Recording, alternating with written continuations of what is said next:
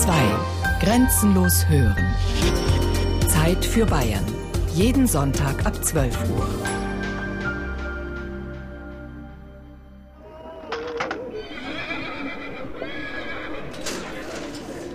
Danke, Franz. Erinert, schau, da ist Erinert. Schau mal, wie schön. Mama, Mama, ich will da hinschauen. Franz, danke. Wenn du nicht gewesen warst. Das war wahrlich eine göttliche Eingebung. Danke, Franz.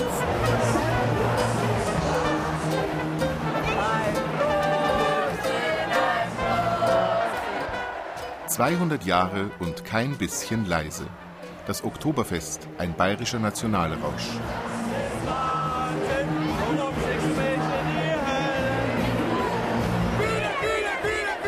Oder Wiesen Wissen und Wiesen Visionen.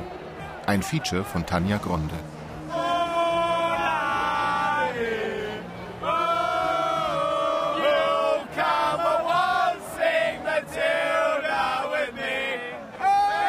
Ich liebe die Credoline. Was mich so gefreut ist, dass er mal nicht so narrisch geht und zum anderen, dass er Blasmusik dazu spielt. Und die Grinoline ist für mich der Inbegriff der Wiesen. Das ist eine Tradition, die es einfach schon wahnsinnig lange gibt. Die urigen Urbayern sitzen neben den Schickimicki-Münchnern und die meisten sind im Dirndl, ob es jetzt ein traditionelles ist oder in der Tracht und die anderen sitzen dann wieder in der Jogginghose daneben. Also es ist einfach ein kunterbuntes Miteinander und hauptsächlich miteinander als gegeneinander und das finde ich einfach ganz toll.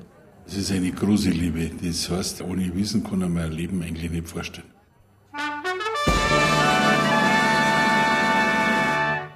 Meine Damen und Herren, treten Sie näher ans Radio und werden Sie Zeuge einer Zeitreise. Wir präsentieren Ihnen Kabarettist Bruno Jonas, Wiesenliebhaberin Aissatu Dramé, Wiesenwirt Wickelhagen, Geschichtenerzählerin Karin Ostberg, Stadtführer Helmut Ortner, Bavaria-Pförtner Jakob Hörner, Dirndl-Designer Daniel Fendler, Geschäftsführer des Vereins Münchner Bier, Manfred Nefzeller, dem Münchner Oberbürgermeister Christian Ude, Schausteller Edmund Radlinger sowie Erinnerungen von Schaustellerin Erna Rosenzweig.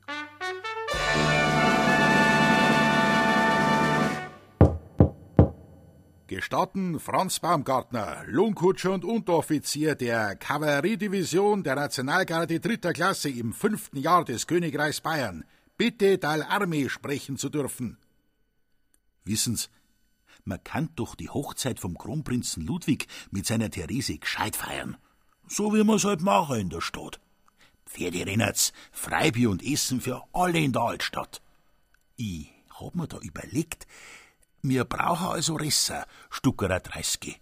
Wie im Mittelalter beim Scharlachrennen kriegt der Gewinner ein rotes Dirkel. Grennt wird rund um die Wiesen zwischen Minger und Sendling.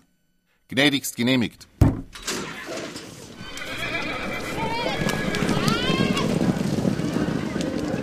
Wenn du überlegst, der war bloß ein einfacher Lohnkutscher. Die haben halt auch manchmal eine gute Idee. Stehen ja eh nur in der Gegend umeinander und warten. Ohne dich hätte ich einen Corbin ja nie kennengelernt. Und ich, ich hätte niemals gemerkt, dass der Xari ein Depp ist und lieber in andere Ausschnitt schaut als in mein.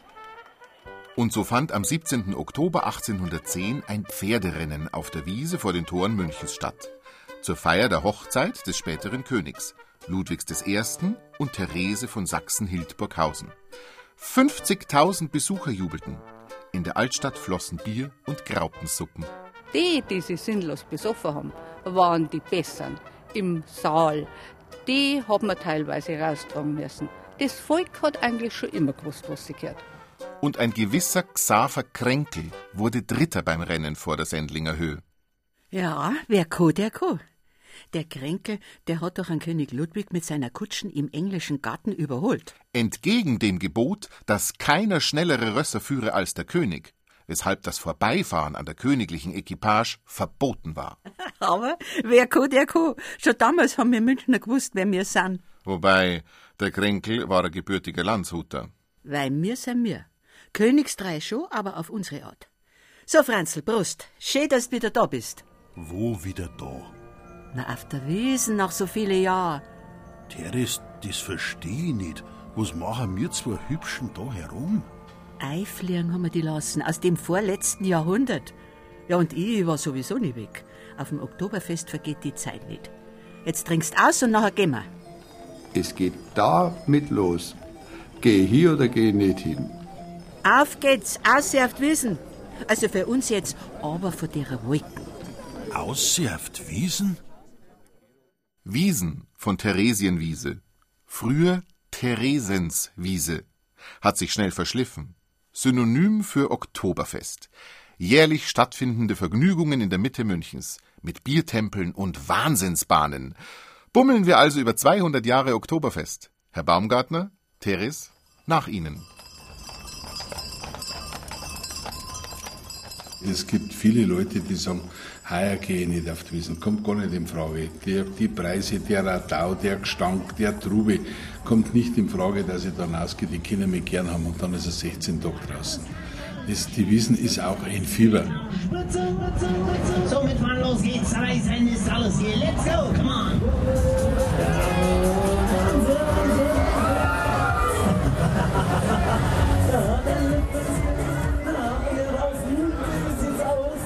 Vom Bavaria Hügel kann man ganz gut runterschauen auf dieses Oval und dieses Oval ist umgeben und stark eingegrenzt und abgegrenzt durch eine Umfassungslinie durch den Bavaria Ring.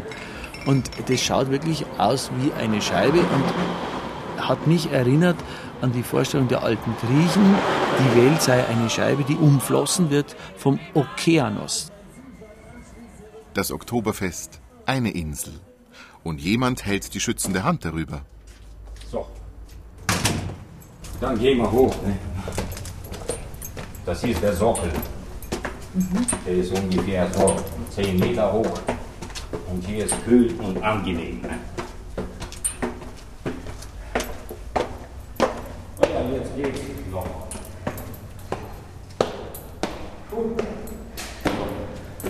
Und jetzt geht's. Jetzt sind wir wo? Jetzt, den Sockel haben wir hinter uns. Jetzt gehen wir in die Bavaria rein. Ne? Jetzt sind wir im Löwen drin, oder? Löwe, das ist ein Zeichen der Kraft und Stärke. Ne? Nicht wie viele meinen, das ist Bayern, ne? sondern die Idee von Schwankal als Grenze war, war ganz einfach Kraft und Stärke. Ne? Praktisch Symbol für Bayern. Ne?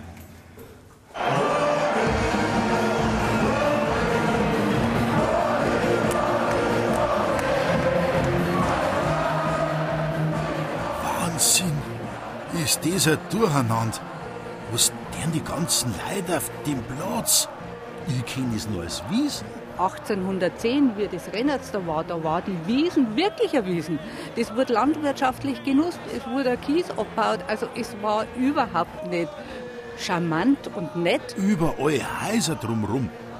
Was sind denn das für Verrückte? So ein Durcheinander, also, ne. Durcheinander, griechisch Chaos, Unordnung oder Verwirrung und damit der Gegenbegriff zu Kosmos, dem griechischen Begriff für Ordnung. Ursprünglich bedeutet Chaos so etwas wie gähnende Leere, was auf dem Oktoberfest vor allem am nächsten Tag stimmt, wenn der Kater kommt. Manchmal reicht schon der moralische Kater oder der soziale. Nach so viel Wir-Gefühl und Verbrüderungseuphorie ist der nächste Tag immer ein grauer, trauriger, wertloser, der Absturz nach dem Zustand unbeschreiblicher Glückseligkeit. Ich liebe das Oktoberfest. da ziehe ich mich dann noch ein bisschen flippig an. Noch ein bisschen mehr auffälligen Schmuck dazu und da nehme ich dann natürlich die grellsten Dirndl, damit man noch ein bisschen mehr auffällt. Aber das Oktoberfest ist mein Ein und Alles. Ich lebe für die Wiesen. Die Ohren schleppen ja sogar Glasgerät mit. Torkeln umeinander, grölen, schreien. Das sind unsere Humpen. Eine Maß Wiesenbier geht da rein. Stammwürze mehr als 13 Prozent, Alkohol bis zu 6,5 Promille, erfunden 1892. Vormals haben wir halt das starke Märzen getrunken. Und die Leute, von alle Seiten druckers her, in siebener Reihen, da musst ja mitgehen. Helft's mir. Wo, wo seid's denn? Den schwabt schon mit. Mir zieht das magisch an, die Wiesen, mein Geschichtenteppich, mein Universum, mein Kosmos. Kosmos, griechisch für Weltordnung. auch als Schmuck oder Anstand übersetzt. Gegenstück zum Chaos, im üblichen Sprachgebrauch synonym für Universum, Welt. Die Wiesen ist der einzige Staat, die das Staatsvolk täglich komplett einwandern lässt und bei der Sperrstunde wieder auswandern lässt. Ja. Jeder darf rein und muss aber dann auch wieder raus, kann aber am nächsten Tag wiederkommen. Und sie kommen wieder. In Scharen. 2009 waren es 5,7 Millionen Besucher oder in Massbier 6,6 Millionen. In Schweinsbrotwürstel ausgedrückt 116.923. 2008 6 Millionen Besucher. Eigentlich kommen seit der Zählung von 1950 immer so zwischen 5 und 6 Millionen Leute hierher. Wobei zählen tut keiner, nur rechnen nach der Formel Daumen mal Pi. Und der Bierkonsum steigt. Vor 100 Jahren waren es noch 1,2 Millionen Mass, heute sind es über 6,5 Millionen. Aber vielleicht war damals halt auch besser eingeschenkt. Da schau, der Baumgartner. Heut sie am Schnapsstandel ei. Aber so war das doch gar nicht gemeint. Ich wollte ein Königsfest für meine Mitmünchner und die Monarchie und unser Nationalgefühl geben. Ein bohrisches. Und wo findet man das heute noch? Auf dem größten Volksfest der Welt. Australier, Amerikaner, Italiener, Norddeutsche eint mit den Bayern ein großer Gedanke. Leben und leben lassen im Land, wo Bier und Brezen fließen. Good old Bavaria. Ich hab sie gar nicht mehr so groß und mächtig in Erinnerung, die Bavaria. Ganz schön zusammendruckt schaut's jetzt aus zwischen den Riesenhäusern, die hinten rausschauen. Wir sagen dazu Hochhäuser. Die Bavaria gilt als Wahrzeichen für Bayern, als Allegorie für ein starkes Königreich.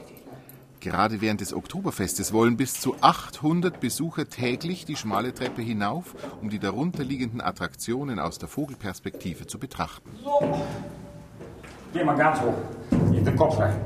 Oh, das ist ein schöner Ort für ein Interview.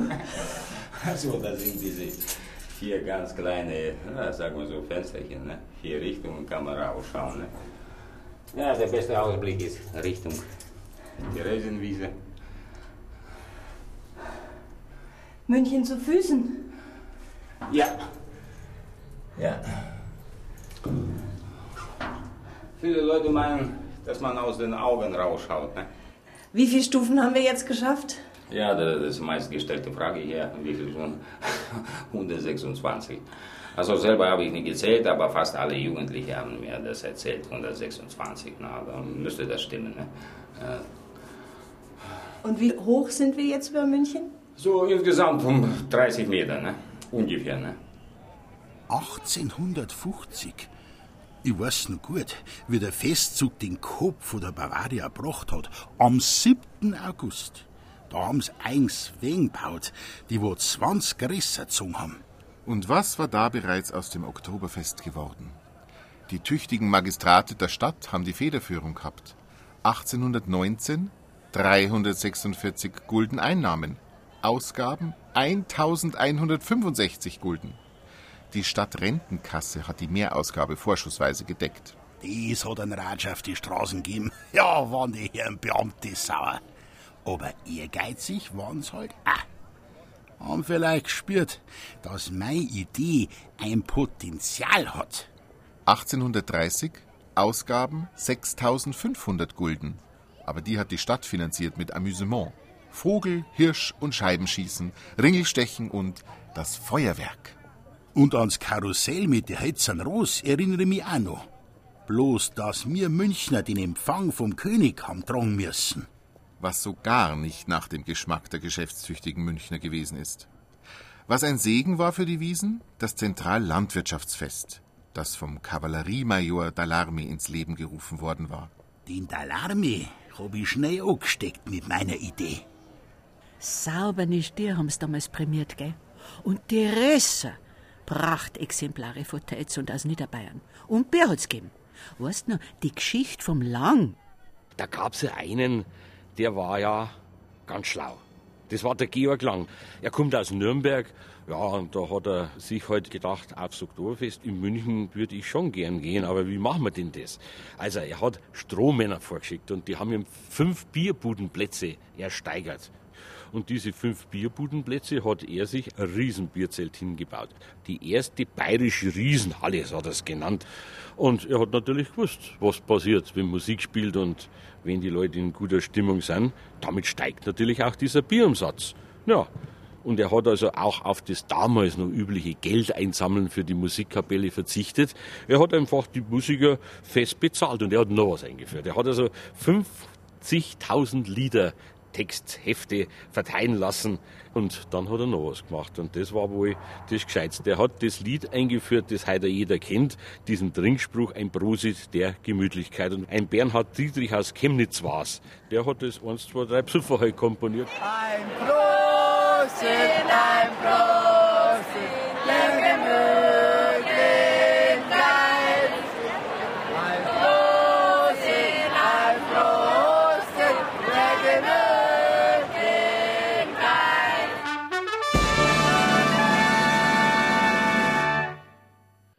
Einladung, Herrschaften! Morgen früh grillt der Ochs am Spieß in einer eigens dafür hergestellten Apparatur.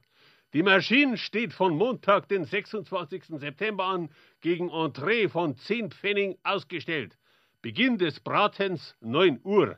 Das Garsein wird auf Abend halb 5 Uhr festgesetzt und durch drei Böllerschüsse bekannt gegeben. Preis per Portion 50 Pfennig, Entree 30 Pfennig. Von 2 Uhr an Musik. Wozu ergebenst einladen die Unternehmer Rössler und Schieberneck. Diesen Metzger Johann Rössler, den gab es tatsächlich. Der kam wirklich 1881 das erste Mal auf dieses Oktoberfest und das Spektakel mit dem Ochsen, das hat er wirklich erfunden. Das erste Mal, dass er einen ganzen Ochsen am Spieß gebraten hat.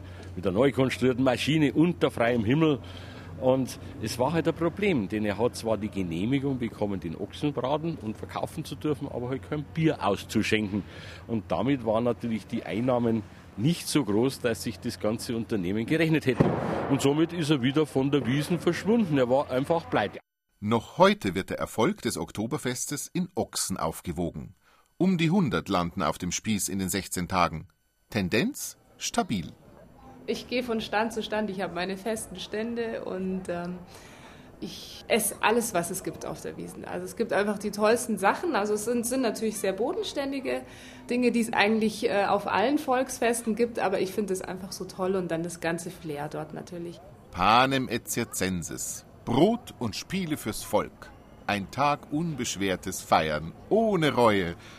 Fast. So, her! Der Bombe ist schon weg!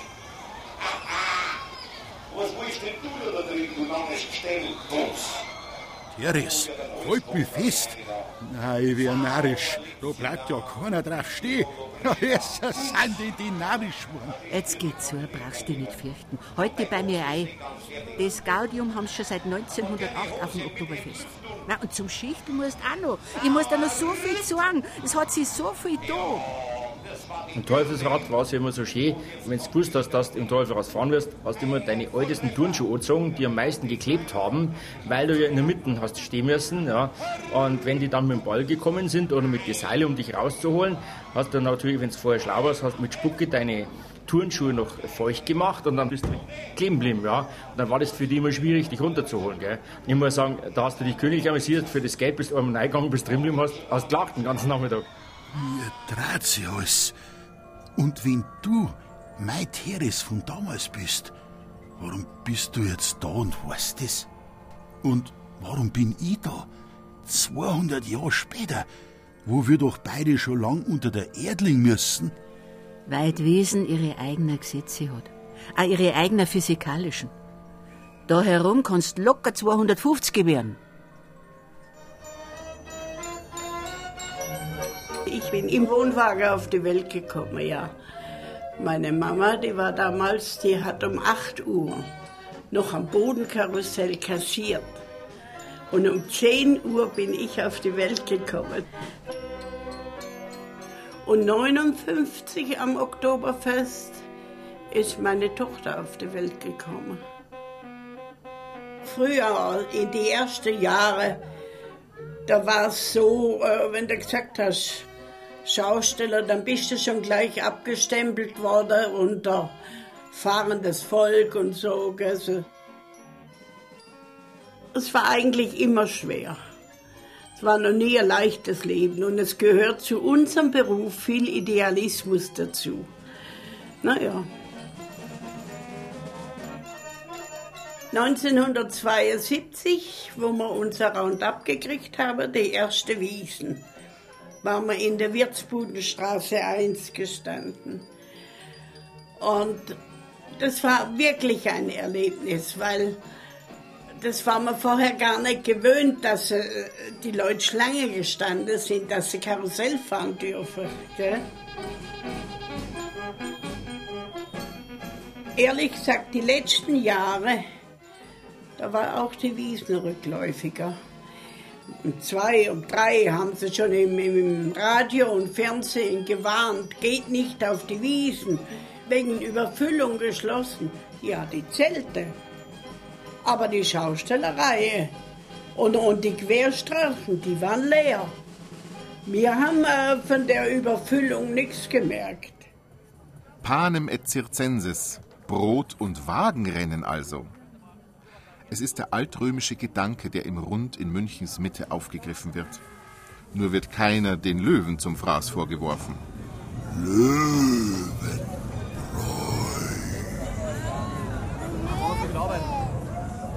Gut gebrüllt, Löwe.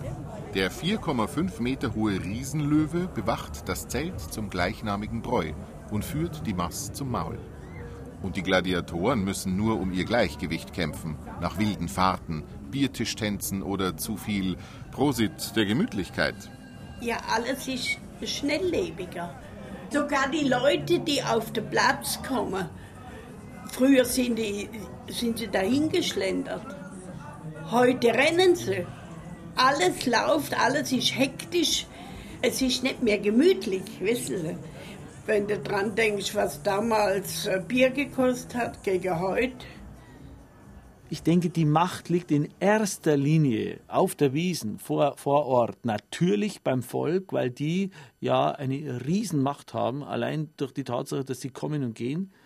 Und die Wirte dann natürlich darüber hinaus. Und von den Wirten geht die Macht, vielleicht könnte man bei den Wirten von naja, ich möchte es nicht abwertend beschreiben als Oligarchen, aber sie sind vielleicht die Bieraristokraten und dahinter stehen natürlich die Brauereien. In München haben wir hier die Möglichkeit, sechs helle, sechs Weißbiere, ja. Wir haben die Starkbiere, wir haben die ganze Range, Neudeutsch haben wir und sie trinken sich nie satt.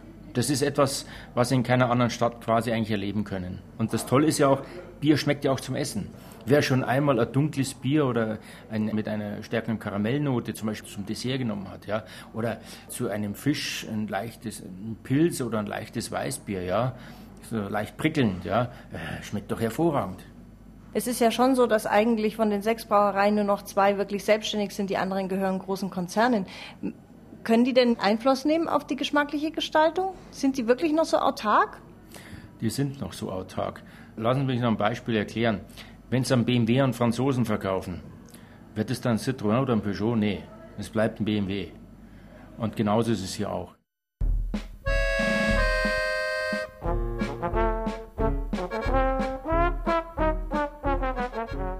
Also hinter jedem Wirt steht eine starke Brauerei. Oder umgekehrt. Im Volk heißt es ja, ein Zelt am Oktoberfest sei die Lizenz zum Gelddrucken. Eine Goldgrube. Darauf ein Prosit, ein Prosit. Auf meine Idee, die wo Wirte und Brauereien reich gemacht hat. Hä? Was ist das? Mei, ist das traurig. Therese, schau mal. Ein Theaterstückel, das auf der Wiesen spielt. 1929. Ödön von Horvath, Kasimir und Caroline. Schauplatz Oktoberfest 1929. Bis dahin war das Fest 15 Mal ausgefallen. Zuletzt wegen Inflation, aber auch wegen Krieg und Cholera. Dass Maiwiesen es zum Buch gebracht hat. Eins. Hunderte. Vom Kochbuch über den Reiseführer, ironisch-bayerische Kommentare, Liebesgeschichten, Bierfüllsammlungen und Biografien bis hin zum einzig wahren Wiesencomic. Darauf bringst du noch Mast, Herres. Trinkt man auf das Erfolgsrezept von mir, vom Baumgartner.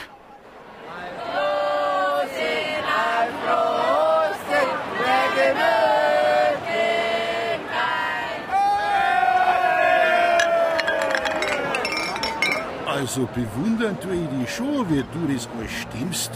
Die vielen Massen, einfach einmal die Menge, die Musik. Ich mach's ja lang nur. Als Bedienung auf der Wiesen darfst du dich vor nix fürchten. Nicht vor gescherte Bemerkungen und nicht vor der Arbeit. Aber wer viel schafft, hat am Ende ganz schön was im Geldbeutel. Der muss aber auch die Luft da herin und den Lärm im Zelt vertragen.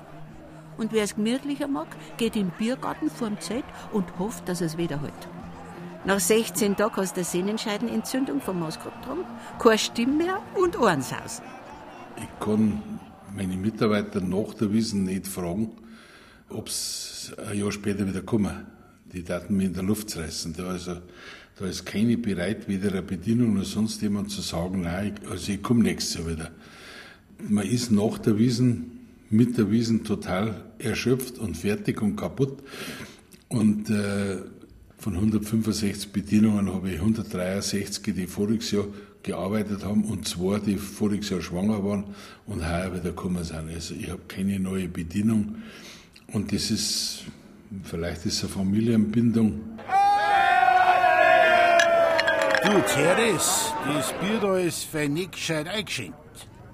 Die Mass. Voraussetzung für eine zentralistische Verwaltung im Königreich Bayern. Aus den 93 verschiedenen Flüssigkeitseinheiten der verschiedenen Landstriche wurde 1809 die bayerische Mass mit exakt 1069 Kubikzentimetern, also 1,069 Litern. Und irgendwann wurde ein Liter draus, den man am Oktoberfest aber sehr selten im Glas findet. Auch wenn der Krug mittlerweile durchsichtig ist und nicht ein undurchsichtiger Steinkrug. Die schlecht eingeschenkte Mass hat den Wiesenwirt Süßmeier zu Fall gebracht, 1984.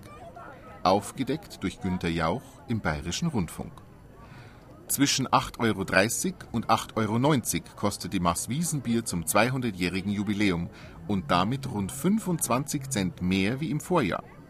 Dafür gibt's Ambiente gratis dazu. Was schätzen Sie, was das Bierzelt zum Aufbauen kostet? Also wir haben voriges Jahr 1,85 Millionen bezahlt, wo die ganzen Kosten drin enthalten sind, dass ich am ersten Tag reingehen kann und am letzten Tag rausgehen kann. Was nicht dabei ist, sind die Energiekosten und die Lohnkosten und sonstiges. Die Wiesen ist eine kleine Stadt mit 12.000 Angestellten und einem Stromverbrauch von 1.100 Münchner Haushalten im Jahr. Jedes Jahr das gleiche Bild.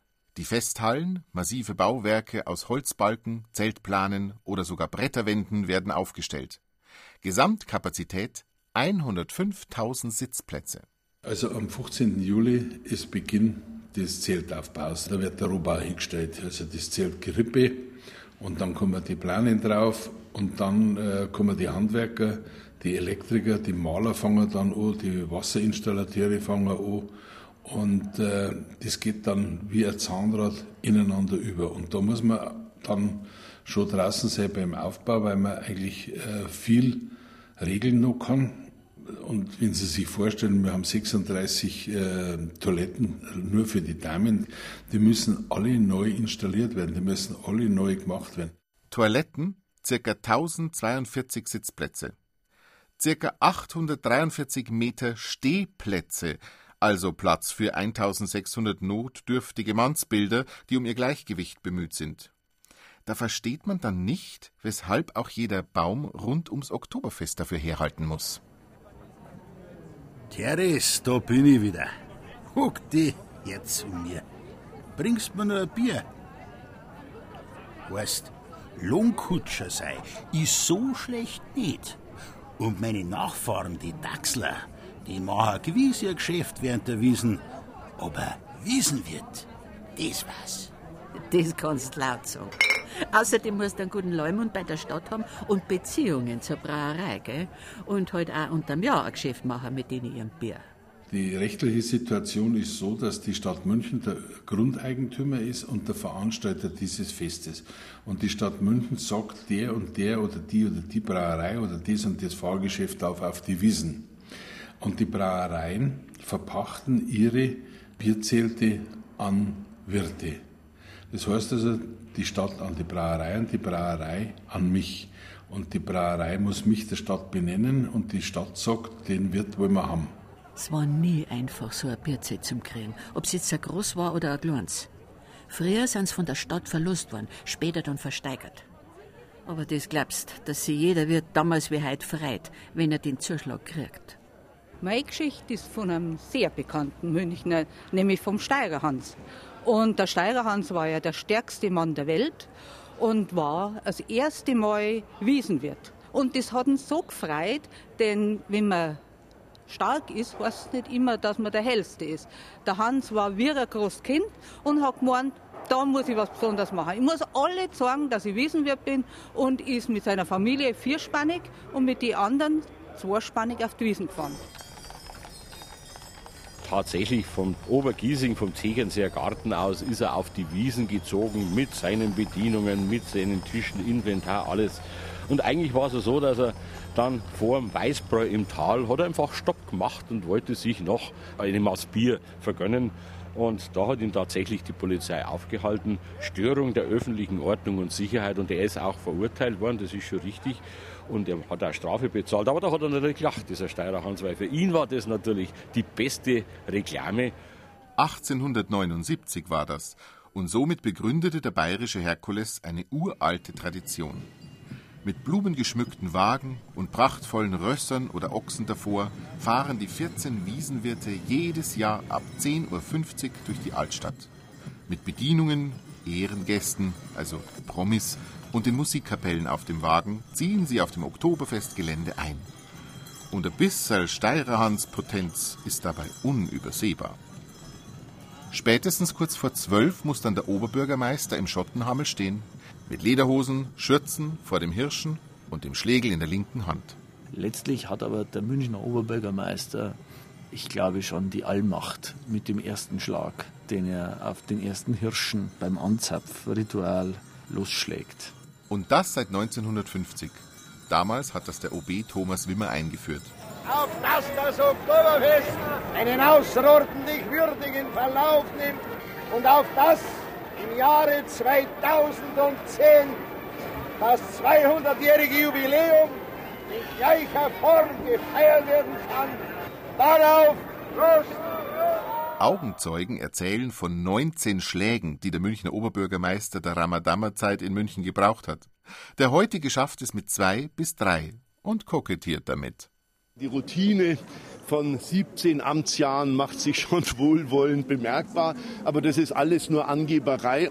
Die letzten Minuten vor 12 Uhr kommt das Lampenfieber, wie es auch bei Schauspielern nach 30-jähriger Karriere kurz vor der Öffnung des Vorhangs immer kommt. Wo ist denn eigentlich der Baumgartner hin? Ah, da oben, zu Füßen der Bavaria.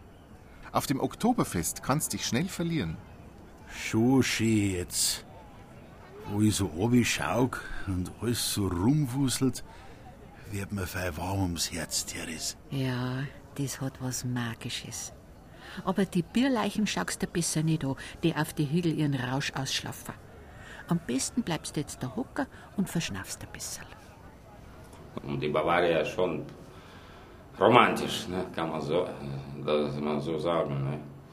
Und die Leute fühlen sich wohl, das ist ein Anziehungspunkt. Also hier in der Umgebung, da machen sie Mittagspausen und äh, ein bisschen meditative Stimmung ist auch dabei. Ne? So ein Hauch von Magie, kann man sagen. Sogar kann man sagen, ein bisschen Ort der Kraft. Die Magie der Bavaria und ihr zu Füßen die Theresienwiese. Wobei Wiese kann keiner diese 42 Hektar große Grünfläche, durchzogen von Asphaltstraßen, Stromkasteln und Hydranten, wirklich nennen. Aber sie hat ihren Reiz. Von November bis Juni gehört sie den Innenstädtlern Und die nutzen ihre Grünfläche zum Hundegassi gehen, Cricket spielen, Skateboard fahren, Kinderwagen schieben. Eine Oase mit recht viel Wind im Kessel und eben mit Geschichte. So, magst du noch eine? Na, ich fürchte, ich vertrag nichts mehr. Ich geh da mal besser. Pass aber auf, ist schon dunkel zwischen die Zeiten, gell? Und zu viel Bier macht aus manchem Mann ein Monstrum. Ich wohne ja nicht weit. Gleich bei der St. Paulskirche. Klein über der Wiesen? Ja, so wie ich. Ich wohne auf der Schwanthaler Höhe. Sehr vernünftig dann hier als Bedienung zum Arbeiten, weil sonst hältst es ja nicht aus, diesen, diesen Wahnsinn drumherum. Ja, ist aber besser geworden mit den Sperrungen jetzt. Ja, schon, aber was jeden Tag am Polizeibeamten vorbeiradeln. Das macht jetzt wirklich keine gute Laune. 500 Polizeibeamte im Rundumeinsatz. Videoüberwachung, Spürhunde, Taschenkontrollen. In Zeiten von weltweiten Terrorbedrohungen ist auch das Oktoberfest eventuell gefährdet. Und das Attentat mit rechtsextremem Hintergrund 1980 hat gezeigt, dass es hundertprozentige Sicherheit nicht gibt. Angst habe ich eigentlich nur, wenn ein Attentat sein sollte. Aber diese Androhungen von Attentaten oder das hat es eigentlich seit den 80er Jahren immer gegeben. Mittlerweile ist es so, dass eigentlich äh, jeder äh, damit befasst ist, dass auf Großveranstaltungen was passieren kann und jeder informiert sich auch, wie stark die Kontrollen sind.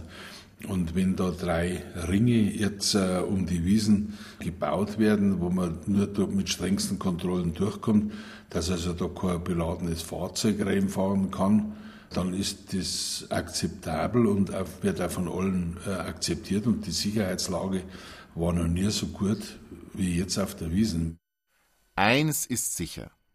Sicher ist auf der Wiesen nix. Nur dass sie ist. Jedes Jahr. Fast um die gleiche Zeit, immer am selben Ort. Und eigentlich ist auch jedes Jahr alles wie immer, nur sicher darf sich keiner deswegen sein, weil es fällt ihnen schon immer was ein, den Wiesenmachern. Ob dem Festwirt oder den Sicherheitsbeauftragten, den Rauchverbotspropheten oder den Suffköpfen, den Verliebten und den Wiesenflirts. Die Wiesen ist ein Kosmos mit eigenen Gesetzen. Und der Wiesenwahnsinn beginnt jedes Jahr schon im August. Und das Interessante dabei ist, dass eigentlich die Wiesen an sich ein sehr traditionelles, fast unverrückbares Areal ist. Denken Sie nur an die Bierzelte. Die schauen über Jahrzehnte gleich aus, auch wenn sie technisch erneuert werden. Aber es ist fast so, wie wenn man sagt, die Bienen brauchen immer die gleichen Farben, dass sie das gleiche Zelt finden. Also so ähnlich kommt man das davor. Überhaupt ein Wunder dass es mitten in der Stadt noch so viel unbebauten Grund gibt. Die Stadt München, schon seit 1819 Ausrichterin des Oktoberfestes, hat damals schon die Vision gehabt, dass das mal mit einer Milliarde Euro Umsatz ein recht gewinnbringendes Fest für alle Beteiligten werden kann. Im November 1904 kauft die Stadt Grundstücke auf der Theresienwiese vom Landwirtschaftlichen Verein, weswegen das zentrale Landwirtschaftsfest bis heute alle vier Jahre parallel zum Oktoberfest dort stattfindet, ohne Pacht zahlen zu müssen. Quid pro quo im Wiesenstaat. Das Publikum hat sich geändert in den Bierzelten in den letzten 15 Jahren. Und zwar die Jugendlichen sind ins Bierzelt gedrängt. Also ich selber bin jetzt 60 und weiß das ganz genau, habe mit anderen auch darüber unterhalten, wir waren ja genauso auf der Wiesen in dem Alter. Aber wir sind am Autoscooter und an irgendeinem Karussell rumgestanden und haben uns dann vielleicht einmal noch ein Maß Bier gekauft. Aber dieser Drang zum Bierzelt, dass ich also in der Früh um sieben schon raus muss, damit ich dann um neun da springe und dann von neun bis zum Anschlag im Bierzelt äh, drin sitze, das hat es in der Form früher nicht gegeben.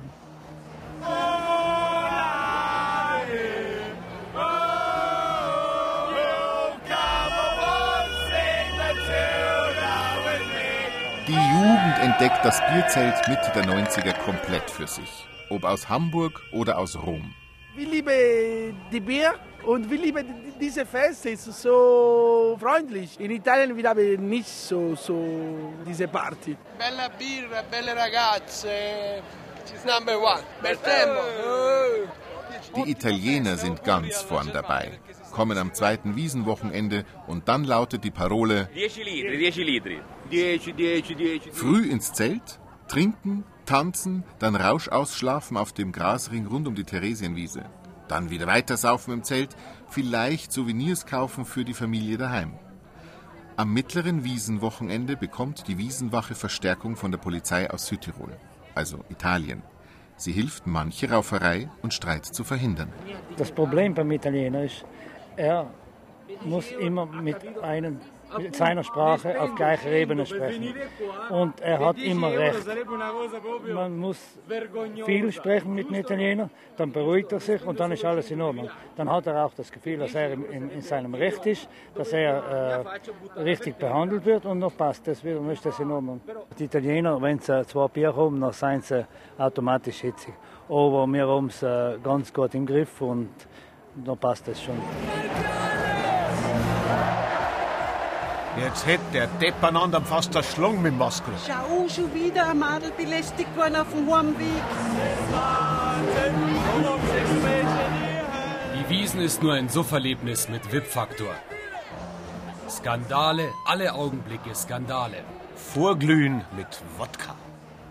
Ich habe also schon Menschen beiderlei Geschlechts beobachtet, wie sie aufgrund des Aphrodisiakums Wiesenbier völlig hemmungslos zu sexuellen Handlungen äh, zwischen den Zelten geschritten sind. Also da kam es wirklich, äh, also es sind sogar welche stehen und, und haben zugeschaut, das hat die überhaupt nicht gestört.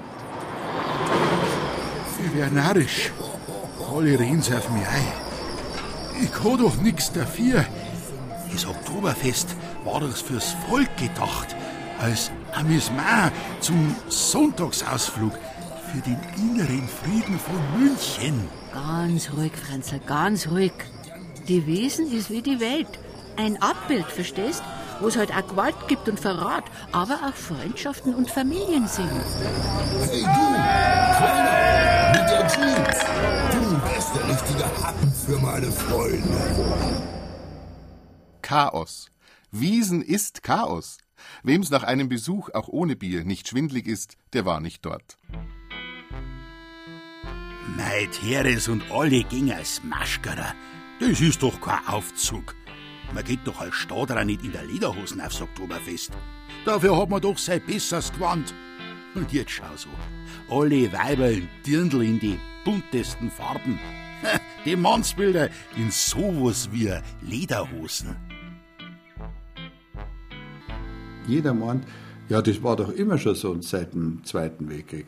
Aber schauen Sie sich alte Fotografien oder Filme an, dann werden Sie sehen, dass eigentlich nur die vom Land her, die zum Zentrallandwirtschaftsfest gegangen sind, die haben immer ihre Trachtenkleidung an und die Städter sind absolut städtisch gekleidet. Der hat einen Anzug angezogen, oft sogar Krawatten oder dann halt Jeans oder was weiß ich, Lederjacken oder sonst irgendwas. Aber da war überhaupt nichts mit dieser Trachtenbewegung da. Also den Bayern, den Bayern an sich findet man auf, auf dem Oktoberfest mit Sicherheit. Äh, zumal das Oktoberfest eine multikulturelle Form gefunden hat, das äh, für die Zeit, zumindest für die Zeit des Oktoberfestes, alle zu Bayern mutieren lässt. Weil es inzwischen ja sowas wie ein Dresscode gibt, nämlich man geht in Tracht auf die Wiesen. Die Dirndellust ist ausufernd. Weißt in München, da haben so Promi-Designer, die Lola Paltinger zum Beispiel, die macht Glitzerdirndl aus bunte barocke Stoffe. Und der Daniel Fendler orientiert sich als gelernter Trachtenschneider am historischen Stil. Prominente Kundschaft? Ja, haben wir auch sehr viele eigentlich, so eigentlich die ganze High Society rauf und runter, also von Sonja Kraus bis Verona Poth oder die Topmodels, also oder auch ganz viele Adlige, die gar nicht so in der Presse stehen wollen oder auch gar nicht namentlich jetzt erwähnt werden. Aber ich glaube, auf der Wiesen, da kommen eh alle hierher und da ziehen sie halt auch mal bei uns vorbei. Also das ist jetzt unser Dirndl Ellie und es ist im Moment so unser Top-Seller, sage ich mal, beziehungsweise es kommt halt am, am allerbesten an bei den Kunden, weil es halt so ein super knalliges Royalblau eigentlich ist und äh, dann mit der Seidenschürze, mit den kleinen Hirschen drauf, mit dem Edelweiß. Also komischerweise springen da auch total viele Touristen drauf an, weil die, ich glaube, weil es halt so, wie man sich ein bayerisches Dirndl vorstellt. Es ist weiß-blau, es ist äh, Motive drauf, ein bisschen kitschig, äh, aber doch festlich. ja, das kommt super gut an. Also natürlich der Rock ist jetzt eher Tischdeckenmäßig von der Optik, aber das ist eigentlich gerade das Schöne, wenn das derbe äh, bayerische dann mit der edlen Seidenschürze kombiniert. Wenn Sie Zeitungen aus den 70er Jahren oder so was anschauen, ja, meinen Sie, dass da irgendwo drin steht, wer da auf der Wiesen war? Das hat doch kein Mensch interessiert. Und erst durch diese neue Münchner Berichterstattung und erst dann, wie der Promi geboren worden ist in München, hat natürlich der Promi auch auf der Wiesen sein Areal gebraucht. Der Käfer kommt ja nicht auf die Wiesen, weil er sagt, ich möchte gerne auf der Wiesen sein, sondern der Käfer ist eine Notwendigkeit für die Stadt, damit er auf der Wiesen ist, damit die, die meinen, sie sind wichtig, wieder in den Käfer gehen können und dann der Berichterstatter sagen kann, er war da dort um den Bahnhof rum gehen als Lederhosen kaufen, da müssen sie bloß aufpassen, dass sie keine Flüssigkeit in Form von Bier draufbringen, weil sonst wird es ein Pressspannplatten und können sie nicht mehr aufstehen, wenn es hart wird. Das wird heute äh, als Tracht hier angeboten und wird auch als Tracht verkauft. Es gibt keine Lederhosen für 39 Euro. Aber unseren Touristen wird es angeboten. Bloß grundsätzlich ist das keine Tracht mehr. Das ist Fasching. Tradition ist, was wir daraus machen. Wir Münchner waren schon immer Spezialisten in unsere eigene Tradition machen. Stell dir vor, die Stadt hat schon im 19. Jahrhundert in andere Städte mit dem Oktoberfest geworben. Stell dir das vor. Während der Wiesen gibt's alles. Dirndl aus indischem Sari-Stoff oder afrikanische Batikdrucke oder Kleider aus Aldi Spitzenstoff von der Oma oder liebevolle Einzelstücke aus der Schneiderei auf der Schwanthaler Hee. Und dann sitzen alle beieinander und singen. Country Road, Take me home. Was? Das ist Heimat. Heimat für alle. Man erlebt dort Italiener, Spanier vielleicht, Engländer, äh, alle Nationen von überall her kommen und äh, schlüpfen in eine Lederhose hinein, um für die Zeit, die sie auf der Wiesen verbringen, zum Bayern zu mutieren. Manche machen das spielerisch, mit einer gewissen Ironie, andere nehmen es sehr ernst. Da ist null Ironie dabei.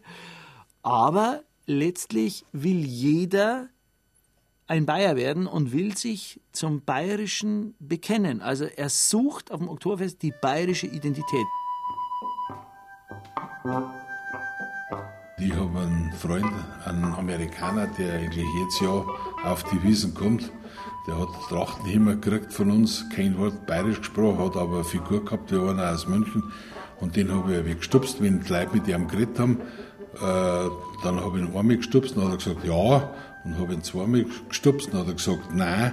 Und die Leute haben eigentlich nie gespannt, dass er kein Bayer ist. Vor allen Dingen haben sie gemeint, er ist so ein verstockter Bayer wie die anderen auch.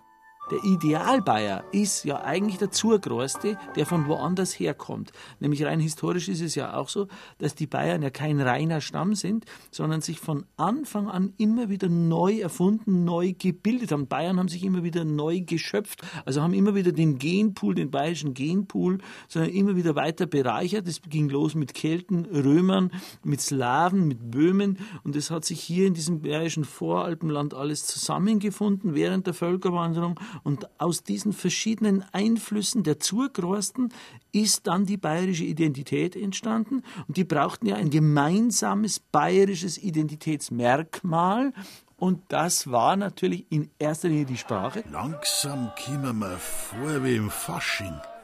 Alle Saufers, Raufers und maskieren sie, fahren wilde Bahnen auf und ab essen Steckerlfisch und kandierte Nis und deren so als gab's keinen nächsten Tag. Vom Nationalstolz, so wie ihr mal denkt hab, siege nix.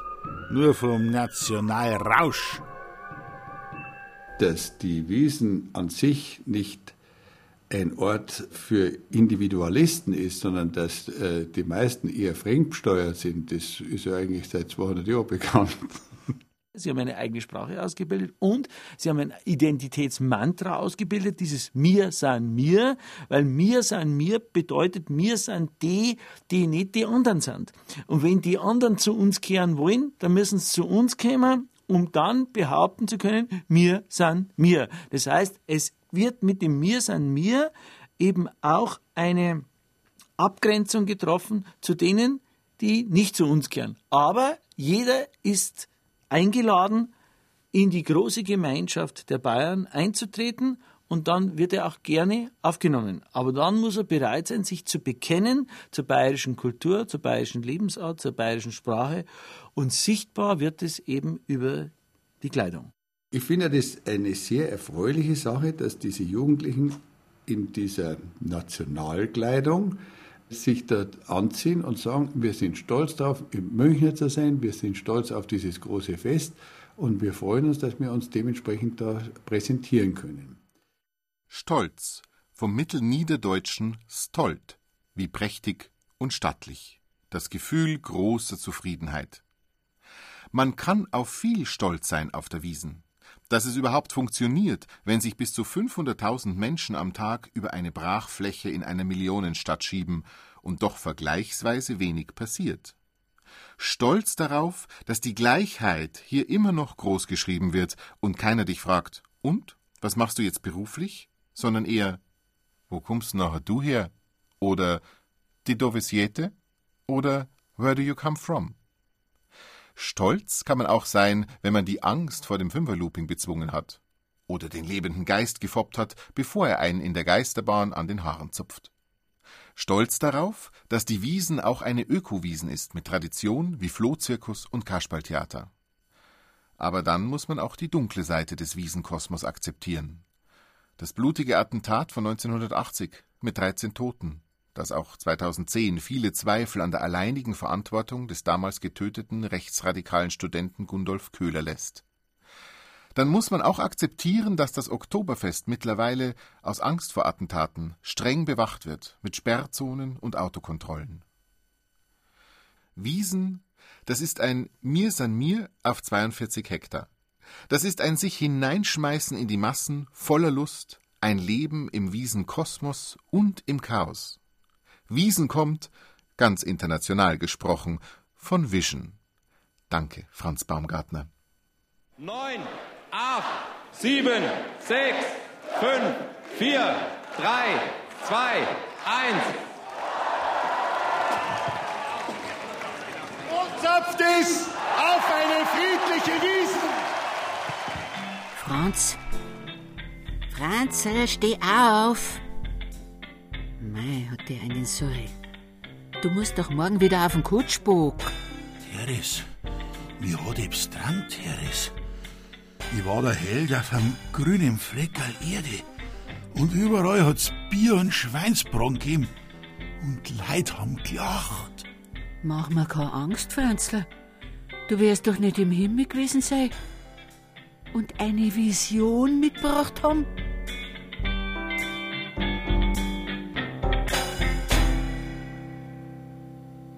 200 Jahre und kein bisschen leise. Das Oktoberfest ein bayerischer Nationalrausch oder Wiesenwissen und Wiesenvisionen. In Zeit für Bayern hörten Sie ein Feature von Tanja Gronde.